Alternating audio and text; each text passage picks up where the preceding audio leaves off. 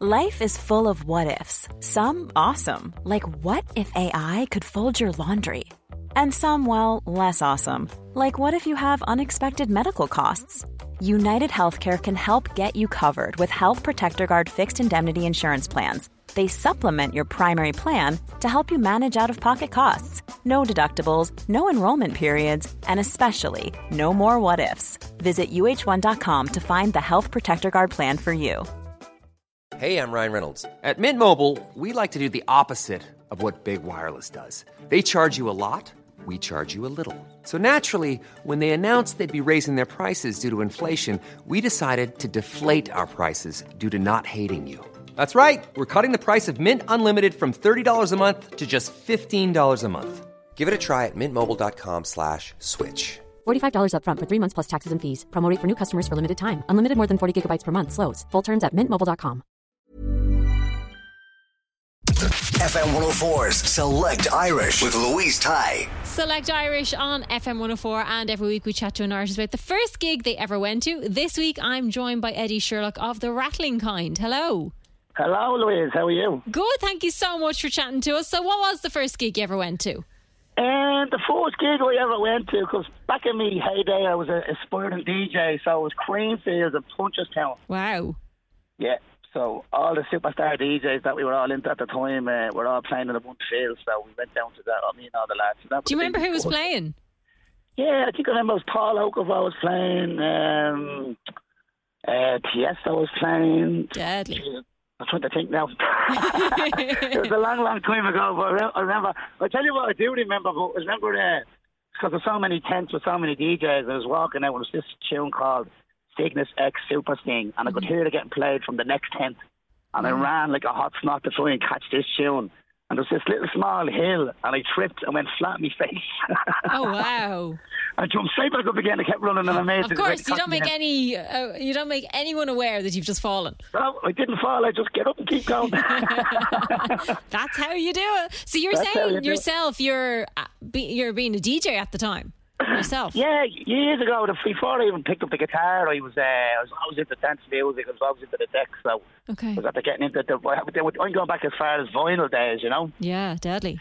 So a few minutes, me and a few of the lads all bought the decks, and we were all swapping records. Went to Abbey Disc every Saturday and spent your pocket money on records, and, and I was like, couldn't wait to get back home and play them and all. But uh, yeah, it was good times, you know. And then until I was probably 21 before I actually picked up the guitar then and started dabbling with that then, you know. What was it that made you pick up the guitar?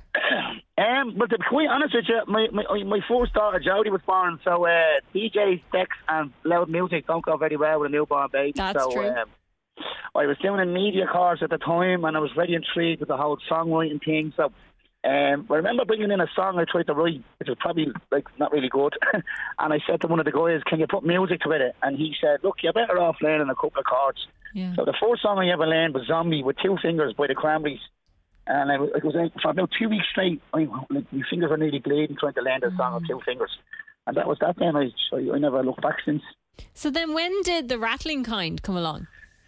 So I so I started kind of dabbling playing pubs at the age of 26, 27. I, I kind of always want, I always liked the idea of being in a band, you know, as a younger kid before I ever touched the guitar. And then I went into doing the DJing. And then um, when I started playing the gigs, I was like, a few of the guys that I was playing, it was like, let's start up a band, like, you know, something we write songs and do all of that. So that would all happened around like 28, 29 maybe, Mhm. thereabouts. So we set up the band. We had no name for a while. Uh, and me and a few friends actually set up the band. They all went off and got real jobs, and uh, I'm the only one that kept doing the doing the band thing. But now there's all new members in the band now that have been playing for the last while, and uh, it's still the same name. I'm still the same singer. And it's like some of the songs that we wrote, I wrote back then, were still playing like all around the town. Would have been one of the first ones we ever wrote. Amazing. So um, yeah, that's how that all kind of formed. Then from that. And obviously, the first gig you would have done yourself as a DJ would have been very different to the first gig you did in a band. I'm assuming. Yeah, because when I was in the media course, party our kind of module, you have to like put on an event. Okay. Uh, I think it was the Voodoo Lounge. I I done my first ever proper DJ. No, actually, my, my mum and dad's 50th anniversary Excellent. Nice. was my first ever uh, deck, uh, gig of the decks. And then, uh, yeah, then after that would have been the Voodoo Lounge, yeah. What do you remember from that first gig then? Uh, I could barely reach the table because I'm only small, so the table's quite high. So it's very hard to see over the table to see the mixer. It's only short of ask for a, a yellow page is just to stand up and see the, the knobs and buttons, you know. Ah, sure, look, you made it work. I made it work. Yeah. So, what has been a best memory for you from performing, whether it's on the decks or whether it's in the band? Um, I suppose I still get the same thing today. It's it's making people happy. You know, And I suppose like a DJ or a comedian or a singer or a guitarist. I suppose playing music and entertaining is, is I suppose it's making people happy. You know, Yeah. um, and I still get that buzz today. Like no matter what the gig is or where it is, uh, when you know you know you're at the playing someone's favorite song or or whatever it might be, it's that feeling you get from seeing people smile. Basically, you know. Yeah, and art and music does that a lot. That's it, yeah. Yeah. I mean, p- people get it from poetry, they get it from music, they get it from art, all sorts of sport, shapes and forms of art, you know. Yeah. But that's probably what the thing that attracted me the most was, you know, the buzz of doing it. Um, but yeah, like making people happy, really. And so, all around town, you mentioned it already. It got a new or got a re-release this year, only a little while ago. That's right, yeah. So we recorded the song oh, about 10 years ago, and um, a young lad in the area we knew was murdered, uh, Gordon O'Connor. I was very sad occasion, obviously, because well, the well, the first person I ever knew was murdered, and that's what sparked the idea to the song. And um, so with that, the song came about, and then we released it with an EP, uh, with about three or four, four or five other songs. And I always remember saying, wouldn't it be great if Damien Dempsey, because I was a big fan of Damien Dempsey when I started like, doing the songwriting and playing Yeah. guitar. And uh, it'd be great if you got Christy Dignam and Damien Dempsey, but at the time, like that was miles away. And then obviously I've met the two lads through the years, on and off, on little occasions, and uh, I just happened to bite the bullet when I was re-recording it because the song was meant to be on an album, and we kind of had a break for years from the band. So I always wanted to have that song on an album. So I just thought I'm going to re-record it. And then I approached uh, Christy first. He said yes. And then it's funny because the song was used in Love Hate. And I was happened to be at uh, Stephen Clinch's funeral. I know I'm talking about a lot of dreary stuff here now, but Stephen Clinch's funeral, I was attended it, and uh, I bumped into Damo. And Stephen Clinch was the man in the, he, he was the guy with the pill kill. I Don't know if you remember that episode. Yeah. And um, I happened to see Damo that day, and I turned at Damo, and he said, "Yeah, absolutely." So it all kind of went from there. Then, you know, It's amazing Uh, how it worked out like 360 from a dream to something that came to a reality. yeah, yeah, absolutely. Like you know, and then driving across the M50 to the studio, to Damo's studio, like with the two lads in the car, like trying to be real cool and saying nothing, and they and they're wafting away, and I'm going, "What the hell is going on? What is happening? oh, crazy, crazy. And like, Christy went in first, and then Christy obviously wasn't really well at the time.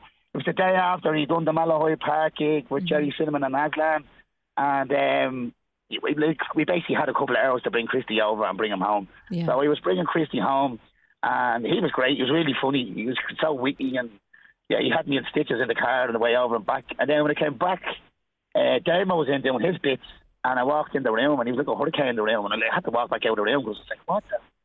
What's going on here? like, I had, had to pitch myself a few times, you know. yeah. So obviously you're delighted it came out, and obviously there's new video as well, part of it, which shows really nice shots of Dublin in it. Yeah, look, it, it, well, again, the sad thing was when we went in to shoot the video on the Friday, Damo came in, obviously Christy, because like the recording was done in 2022, June 2022. So uh, it was a good year later, and obviously Christy unfortunately deteriorated. But um, we recorded the video on the Friday, and Christy and sadly had passed away on the Tuesday. But he, he wouldn't have got to see the video, but he would have got to hear the, the recording, and he loved it. So I couldn't do a video without having Christy in it some way.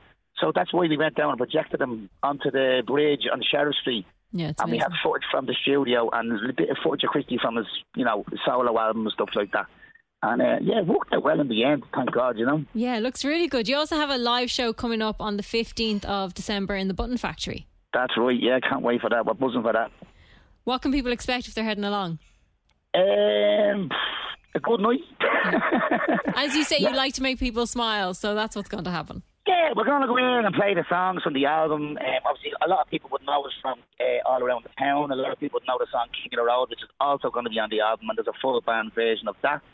So, um, yeah, look, they're going to hear the new songs from the album, stuff that they'd know. Probably throw in one or two covers just for the crack, you know. Yeah. Um, and yeah, just have a good night. It's it's near Christmas. A lot of people are using it for that Christmas party. So just a good night with good vibes and everyone have a bit of crack, you know. Excellent. And then the upcoming album Home is due out in 2024. That's correct. That's correct. Excellent. Where's the best place people can keep up to date with you guys? Um, well, generally, I, I do a little bit of Twitter, I'm not great way, but Facebook, Instagram, um, and then like you can listen to the songs that's already released so far on Spotify. They're on iTunes, Apple Music, and you, there's stuff on YouTube as well. Excellent. So really old stuff on YouTube if you really want to gig it. Amazing. Eddie Sherlock of the Rattling Kind, thank you so much for chatting to us. No, but Louise, thank you very much. When you make decisions for your company, you look for the no-brainers. If you have a lot of mailing to do, stamps.com is the ultimate no-brainer. Use the stamps.com mobile app to mail everything you need to keep your business running with up to 89% off USPS and UPS. Make the same no-brainer decision as over 1 million other businesses with stamps.com. Use code PROGRAM for a special offer. That's stamps.com, code PROGRAM.